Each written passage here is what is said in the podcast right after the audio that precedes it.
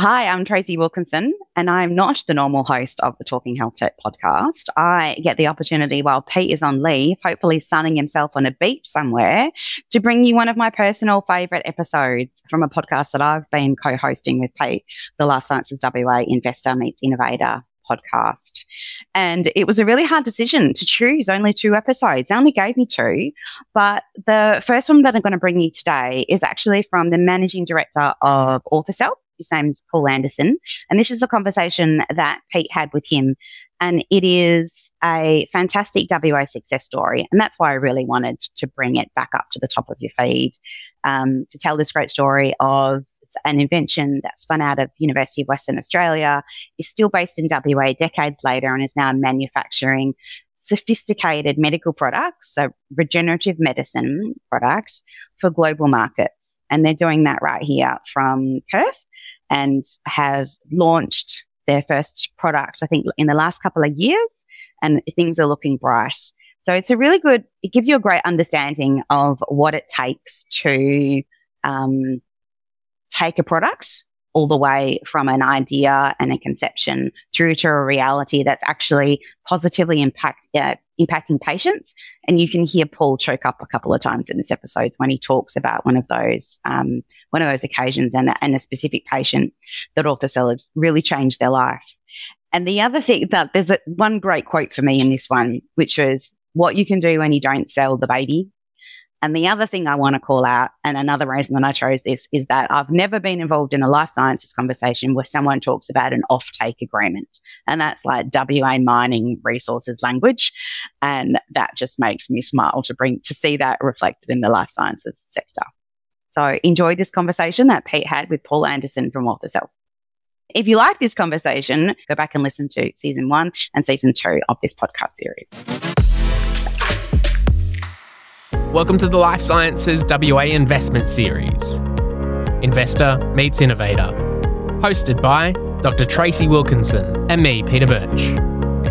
In this limited podcast series, we've brought together a number of conversations with experts from medical science to finance to help demystify investing in biotech, medtech, and digital health, also known as the life sciences.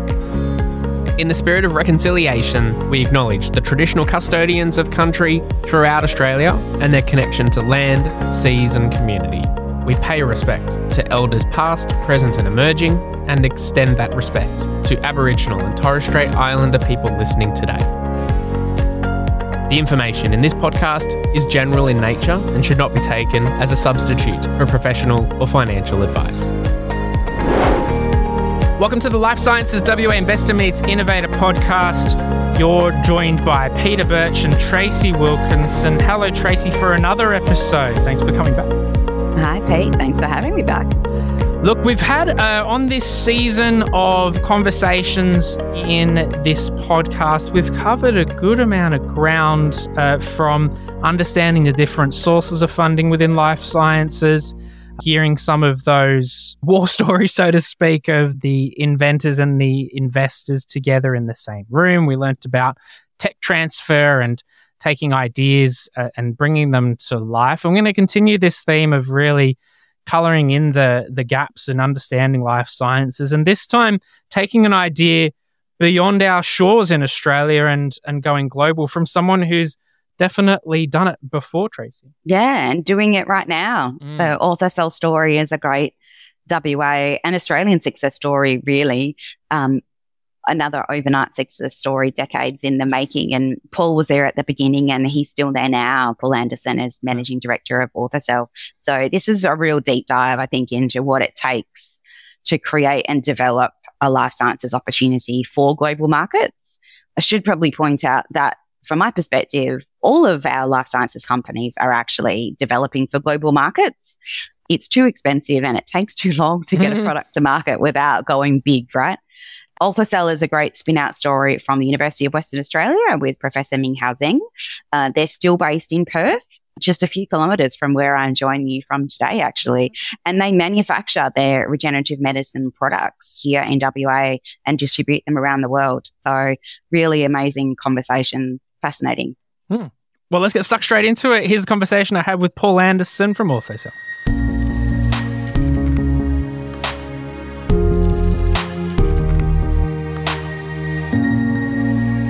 G'day, Paul. How are you going? I'm very well, thank you. Thanks for having me. Thanks for coming onto the show. It's great to be able to hear a story firsthand and go through that journey of taking a life sciences company global and maybe looking at it a bit through an investor's lens. But firstly, if you could introduce yourself a little bit more, Paul, tell us who you are and what you do. Yeah, so my name is Paul Anderson. I'm the managing director of OrthoCell. I'm also the co-founder, along with Professor Minghao Zheng. I've worked in the medical device space for over 25 years. I worked at the big end of town with regards to orthopedic companies, joint replacements, capital goods, consumables in the early part of my career, sold joint replacements and the like. And then I was very fortunate in the early 2000s to get involved in a brand new kind of space called regenerative medicine. And I was involved in development of a product, the first cellular therapy for the regeneration of human cartilage tissue of the knee. And I did that in conjunction with Professor Minghao Zheng, and we grew that company to over $10 million revenue per year here in Australia and Asia. And then we sold that company for a five times upside to a large multinational American group. I stayed with that group for another 18 months and transitioned the company Verigen as it was then into Genzyme and vice versa.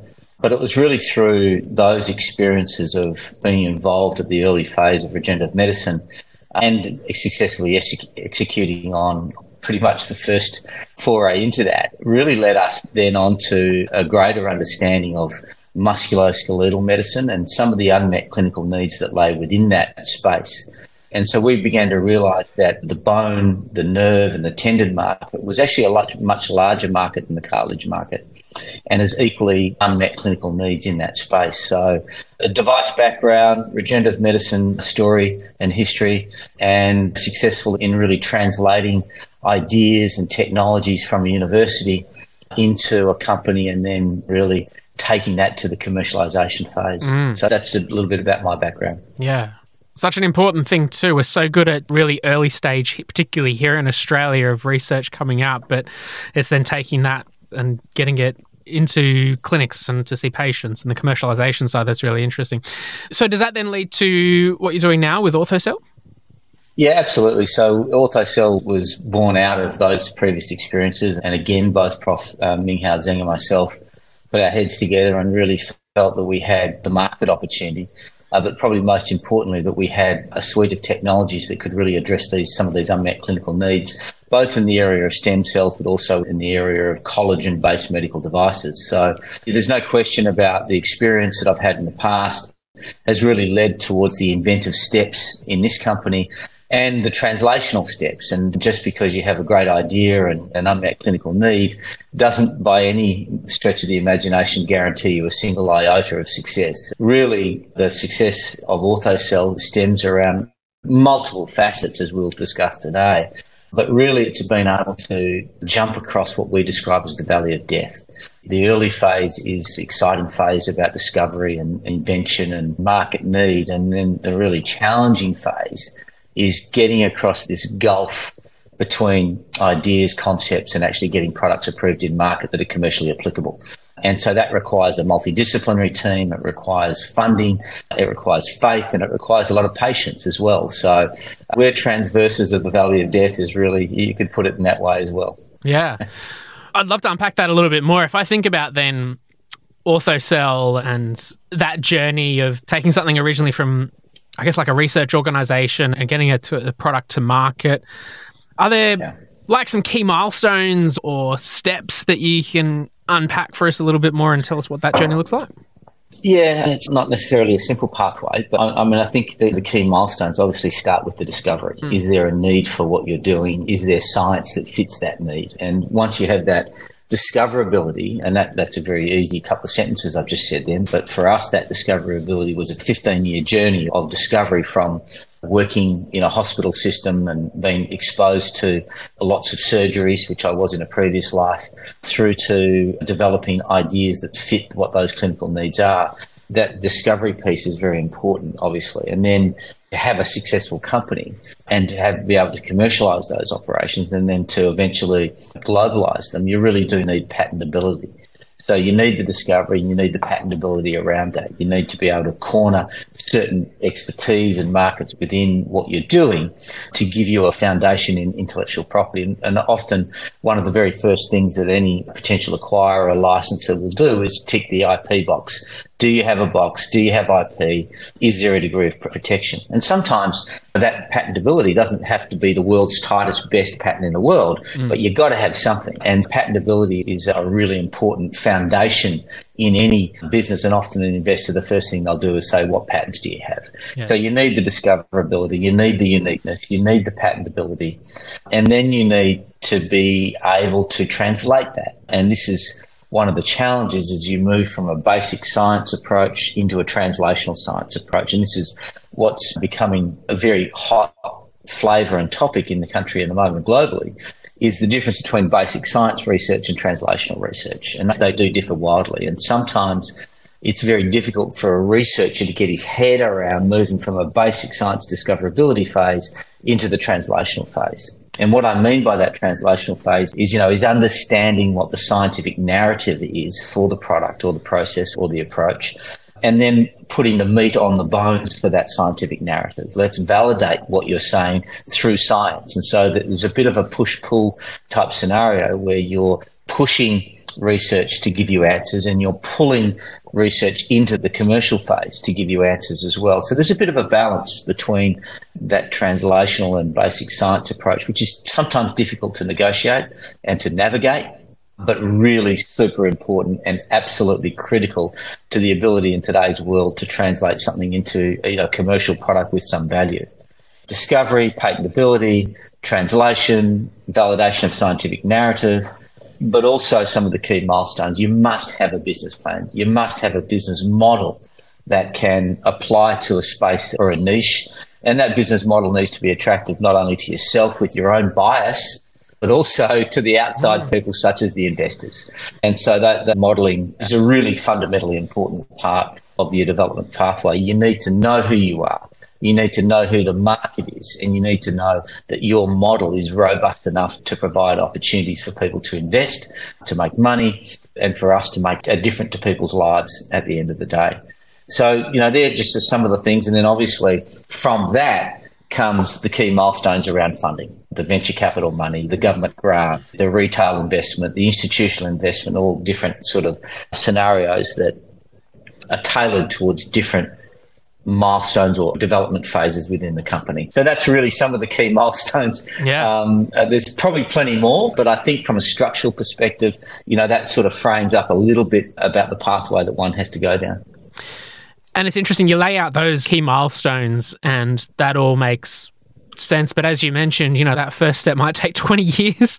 And then there's time that a lot of time that needs to happen between many milestones. And I imagine from a investor's point of view or any stakeholder for that matter, expectation setting is going to be really important. What have yeah. you found that journey yeah. like on that commercialization yeah. pathway? Yeah, look, I think the word journey is an appropriate one. yeah. And when I talk about 20 years, that's an accumulation of experience and good yeah. things come from accumulation of experiences and ideas. But your point there is a very good one about expectation and being very upfront about those expectations. And I think that certainly in life sciences and healthcare and regenerative medicine, and there's multiple different terms within this life sciences healthcare scenario, is that good things take time. And what it's really about is we know that the healthcare space, if you're in the right space, can be a very lucrative one financially and from a business model and plan perspective and that there's some time that you can benchmark against other things about the average time it takes to get a medical device to market, the average time it takes to get a biological medical device to, mm. to market can be anywhere between 8 and 12 years. You know, a pharma product can be anywhere between 15 and 20 years to get it successfully through all of those phases. So it's really important that you align yourself with investors who understand that pathway or that are willing to learn about that pathway.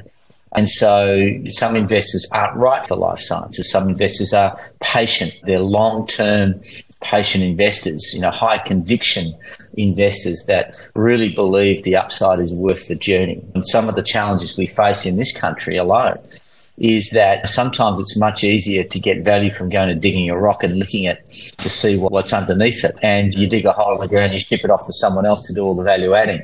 What we've tried to do here is to align ourselves with investors that understand the pathways and the stories in health sciences and life sciences.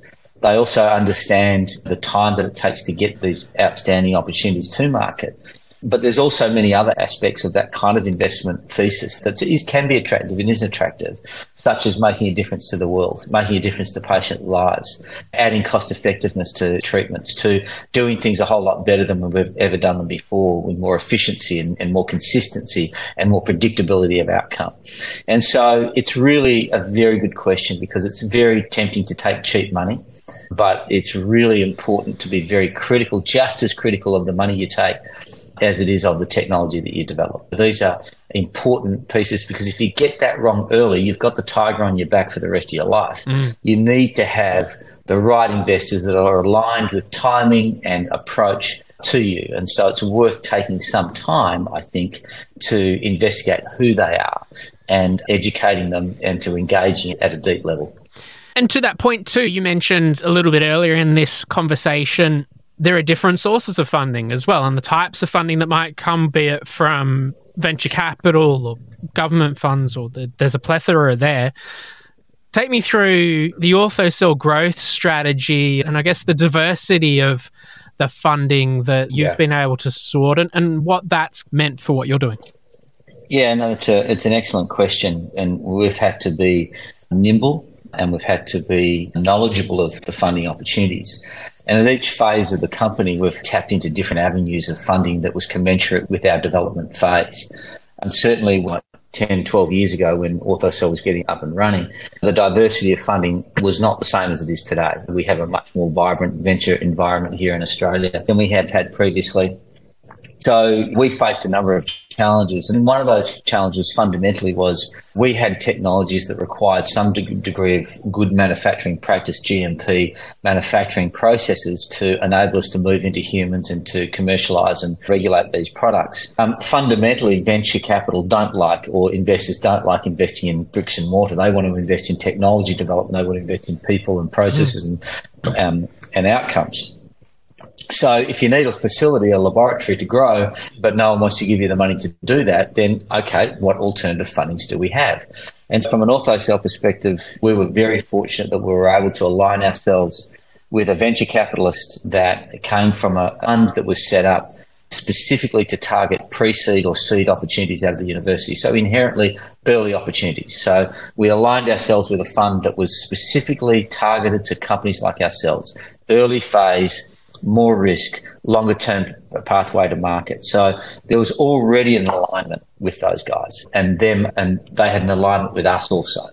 And so that ticked that box to start with. Secondly, to that was that I worked extremely hard with the then Labor government here in Western Australia to encourage them to invest. And this was prior to any formalised grant scheme by the government, both probably federally and locally. But I lobbied very hard and showed them the value that a small government grant for infrastructure around a GMP facility, what that could mean to us as a company, and what that could mean to the people that are within that company, and what that could mean to the state and national net national benefit is very important. We're building infrastructure, we're building talent, we're building knowledge around intellectual property and products. And so venture capital well aligned, a government grant to help us build our facility, which we still use and house today, which is an outstanding facility which has stood the test of time and enabled us not only to develop not just the products that we have in market today, but also the products that we show that we started at the beginning of the company, but now products that we've also developed since then, all have taken the advantage of having this facility um, for us to use. The venture, the government, and then private funding. Before you you move into the more mature phase, we accessed private funding, and that private funding again is you know high net worth uh, type individuals. Again, high conviction investment thesis, people that are patient with their money. And then, of course, we moved into a phase of development where we felt that we needed to access more capital more regularly, more quickly to enable us to accelerate the development of our company. And so then we went into the public markets. And then within the public market, there's a range of different investors as well. You've got your retail investors, you've got your institutional investors, you've got your high net worth investors. So again, the public markets bring a whole range of different costs and problems with it as well, which is probably for another discussion. But it does give you access to more readily to capital, sometimes at a cost, but it does give you that access to enable you to then accelerate your technologies. And of course, last but not least, the R&D tax scheme that we have here in this country, uh, you know, is an outstanding scheme, one that has really been very beneficial to us in continuing to develop our technologies, continuing to develop our infrastructure around the development of those technologies, and really with a view to maintaining that manufacturing and maintaining the intellectual property within this country for our net national benefit, not for others' benefit. I want to dive into that last point that you mentioned around keeping the IP locally and the value around that. But building on this point that you mentioned around value, because you talked about demonstrating the value to these investors as we go, particularly, I imagine, in a space where we know life sciences, the pathway is long to demonstrate the end financial return from an investor's point of view. So, being able to communicate clearly as we go the value of the initial investment they've put and whatever might be there. Another really important outcome or value from a healthcare point of view is patient outcomes. And it's being able to communicate, I guess, the impact that an innovation might have from a patient's point of view. So, do you see some value in being able to communicate? Some of these patient stories or engagements with investors to demonstrate the value of the health outcomes and impact? Yeah, look, I think that that's a very important part of the process. I think in engaging with your investors to empower your investors to understand what you're doing, number one, and then to see the impact that what they're investing in and what we're trying to achieve has on at a patient level. And so I think one needs to be careful, considerate, and also very strategic in how you deploy your patients and how you deploy that knowledge. And one wouldn't want to be seen to be exploitative of them. And I'm very conscious of that. And so when you're using patients as advocates, it's because of their enthusiasm. It's because of the difference you've made to their life. It's because of the real impact that we've had from a socio-economic perspective that resonate the most. But of course, we are all emotional people. And emotion is something that we all gravitate to, whether we like it or not. And in the healthcare life sciences space, inevitably that emotion comes into play because you are making differences to people's lives. One example of that is our patient Adrian. I don't know whether you want to talk about Adrian now, but Adrian is a patient that we treated in a pioneering approach. And so one of our products is designed to join nerves together without the use of sutures and damaging use of sutures to pull these nerves together. And we can do that in a faster, more efficient, more predictable uh, way that gives consistency of outcome to the generation of human nerves within the body. And the patients that we're talking about are patients that have had either crush injuries or spinal injuries that have resulted in paralysis of their limbs. And so we've pioneered a technique with fantastic patients, brave surgeons, and outstanding technology where we can now treating tetraplegic patients. And these are patients that have had catastrophic neck injuries but can still breathe, right? So mm. they're still able to breathe, but they can't use their arms. They've got paralysis of their arms, tetraplegic, quadriplegic patients.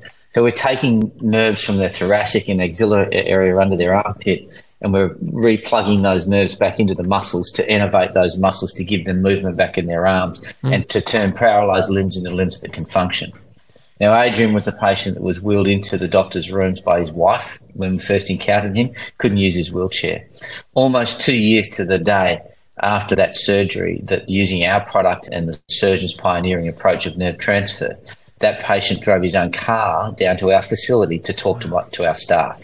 Oh, Unreal. All right. Yeah. This patient can now pick up his phone. He can operate an iPad. He can transfer himself from one chair to another. He can drive a car, as I mentioned. His activities of daily living are greatly improved. But you know what he said to me? He said, Paul, all of that's wonderful. But the biggest outcome that I got from this surgery is that I can now hug my wife and I can hug my children. Mm. And wow. that has returned my mental stability. Right? Wow. Super amazing uh, technology, incredible patients that whether you like that or not, that is a heart rendering story that brings a tear to my eye just about every time I tell it, regardless how many times I've told that story. So the impact that you have is put important. It does resonate. And people want to know what are you doing, right? And so you have to be bold, you have to be adventurous, but at the same time, you need to be respectful. Such a good balance when you can communicate that impact with such conviction, as you say, it really puts it all in perspective and demonstrate what it's for and can it, certainly build the advocacy. Yeah. Yeah, it really does. And I think just to finish that that question off a little bit. So we've spoken about patients as our advocates, and that's one element really. At the end of the day, there are other kind of end user style people that you can talk to. Number one, the surgeon, right? So the surgeons are extremely well respected, and quite rightly so, in this country and other countries in the world. And those doctors are at the coalface on a daily basis. They see that areas where they're not doing very well, they can do, improve. And having a surgeon advocate on your behalf about the multitude of benefits that you can possibly have. As I've mentioned, cost economics, reduction in surgery time, improvements in outcomes, greater predictability and consistency of outcome leading towards a successful approach. You know, so the surgeon's important. And I think it's also important that at certain times of the development of your company and your technology and your processes that you bring your scientists into the loop as well. Mm. You know, there are times where some investors want to hear that the science is real, that these people are real, that the scientific narrative is one that's real and backed up with evidence. So it's important, particularly I find at the early phase of your development, that scientific, that medical validation is really important and fundamental parts of your journey must be to validate your story with those types of people, right? Don't wait till the end to validate your story, validate early. There's no point going to a doctor eight years into the journey and saying, hey, this is what we've got. And he says to you, geez, it would have been good if you turned left here mm. instead of kept keeping on the like five yeah. years ago. So engagement with those types of people of dual usage is one for your own sanity and your own ability to drive these technologies, but also as advocates to your potential investors. So doctors, mm. patients, scientists, and other advocates that you can find through government or any other channels. Really important parts of developing a story that is a successful one and a saleable one. Yeah so many stakeholders in healthcare, right? So having that, yeah. uh, spinning all those plates and keeping that communication expectations front of mind always is really important.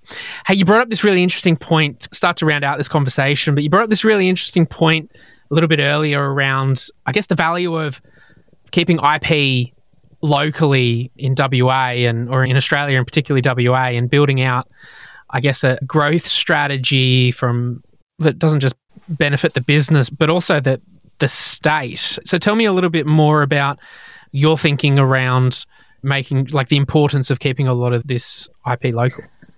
Yeah, so fundamentally, and let's start here in Western Australia, and this is a very basic fundamental, is that we suffer from what's called a two speed economy in this state.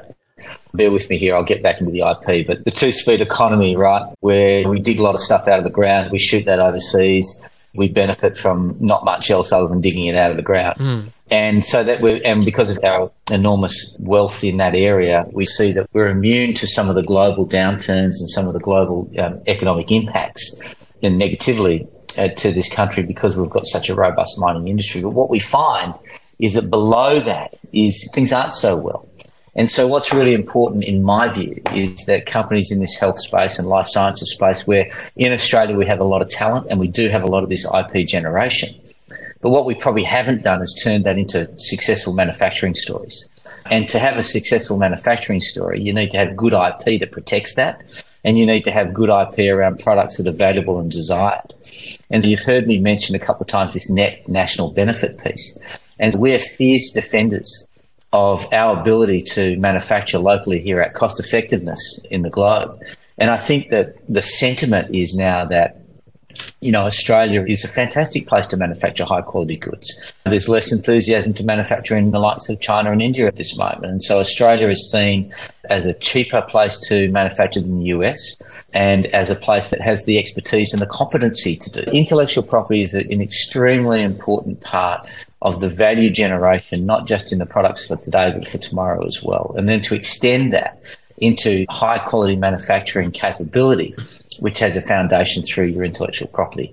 You may hear in my voice, but I'm really passionate about this. And not only am I passionate about manufacturing, but I'm passionate about what happens within manufacturing. And so we're talking about an ecosystem development here, about contributions to quality assurance expertise, quality control expertise, regulatory affairs expertise, manufacturing expertise, GMP cleanroom expertise. So we're talking about adding along with the manufacturing, adding along with the intellectual property that supports that manufacturing in those products, expertise that lie within that. And all of those pieces contribute to the ecosystem, whether they work for Orthocell or they eventually go and work for other companies. And we mm. applaud that, right? We are educators of young scientific graduates and others who sometimes don't understand where they're going, but we can provide a really strong career pathway through this manufacturing process, through quality control, quality assurance, and those other aspects that I spoke about. Ecosystem development, manufacturing locally,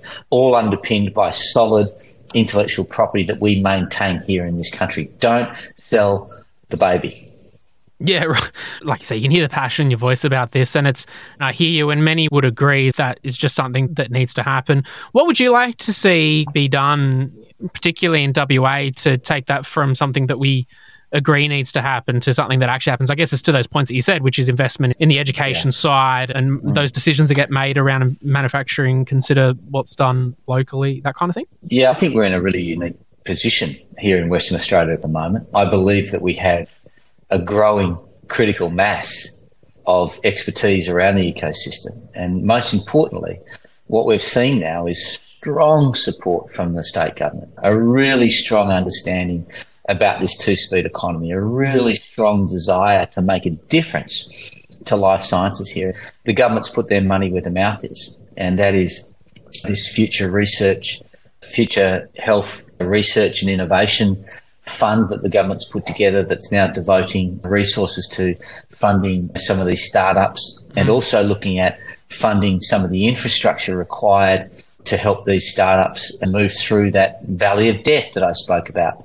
And I think it's a unique position. I applaud the state government. I'm not being political, but they've really done a great job in listening to industry, recognizing that there is a critical mass here at the moment and that now is a great opportunity and time for us to develop further the, our life sciences community and the opportunities that come from that and funding of basic research, funding of translational research, funding of infrastructure that's going to help translate these pieces and a fund that is operated outside of health, outside of the state health department scenarios that gives it a degree of independence, a degree of agility and an unbiased approach, if you like. And I'm not being critical of health. They do a wonderful job. This is probably a different sphere. And I think we're in a really good position in this state to continue to leverage all of the great minds that we have here to invent and all the great minds that we have here to translate. Exciting times indeed. And then lastly, Paul, I guess leveraging that excitement and the position that we're in, what can we expect to see from Orthocell in the coming years? Where's your priorities at and what's the future for the company? Yeah, look, it's an excellent question and one that brings a smile to my face. I know it's a podcast and you can't see that, but I am smiling. so, look, we find ourselves in a tremendously exciting phase. We've just recently done, for one of a better term, an offtake agreement with a large, I'm using mining terminology in the life sciences space. You're in WA, uh, we can uh, in forgive WA, you. That's right. So, we've recently signed an offtake agreement with a large multinational American company called BioHorizons who are 66% owned by a group called Henry Schein, one of the largest dental companies in the world. And so one of the products that we've developed is in the dental space. Uh, it's for guided bone regeneration. They paid us 23 million Australian dollars upfront for an exclusive global license and distribution agreement. That is an outstanding effort on our behalf, if I may say so, to attract that kind of quality partner and for them to put their money down on the table to gain exclusivity shows that there's a wonderful validation of our technologies, there's a wonderful validation of our management, and it's a wonderful validation of our manufacturing because now our job is to manufacture for that company and to provide them with their global products globally. So we have successfully developed the product, had it regulated internationally, and now we have an agreement in place for us to access the market through our partner, but to continue to manufacture for them. So really exciting times for us to see that grow. And so the manufacturing base here in Australia grow. And we've just scaled up our operation from 10,000 units per year to 100,000 units per year. Wow.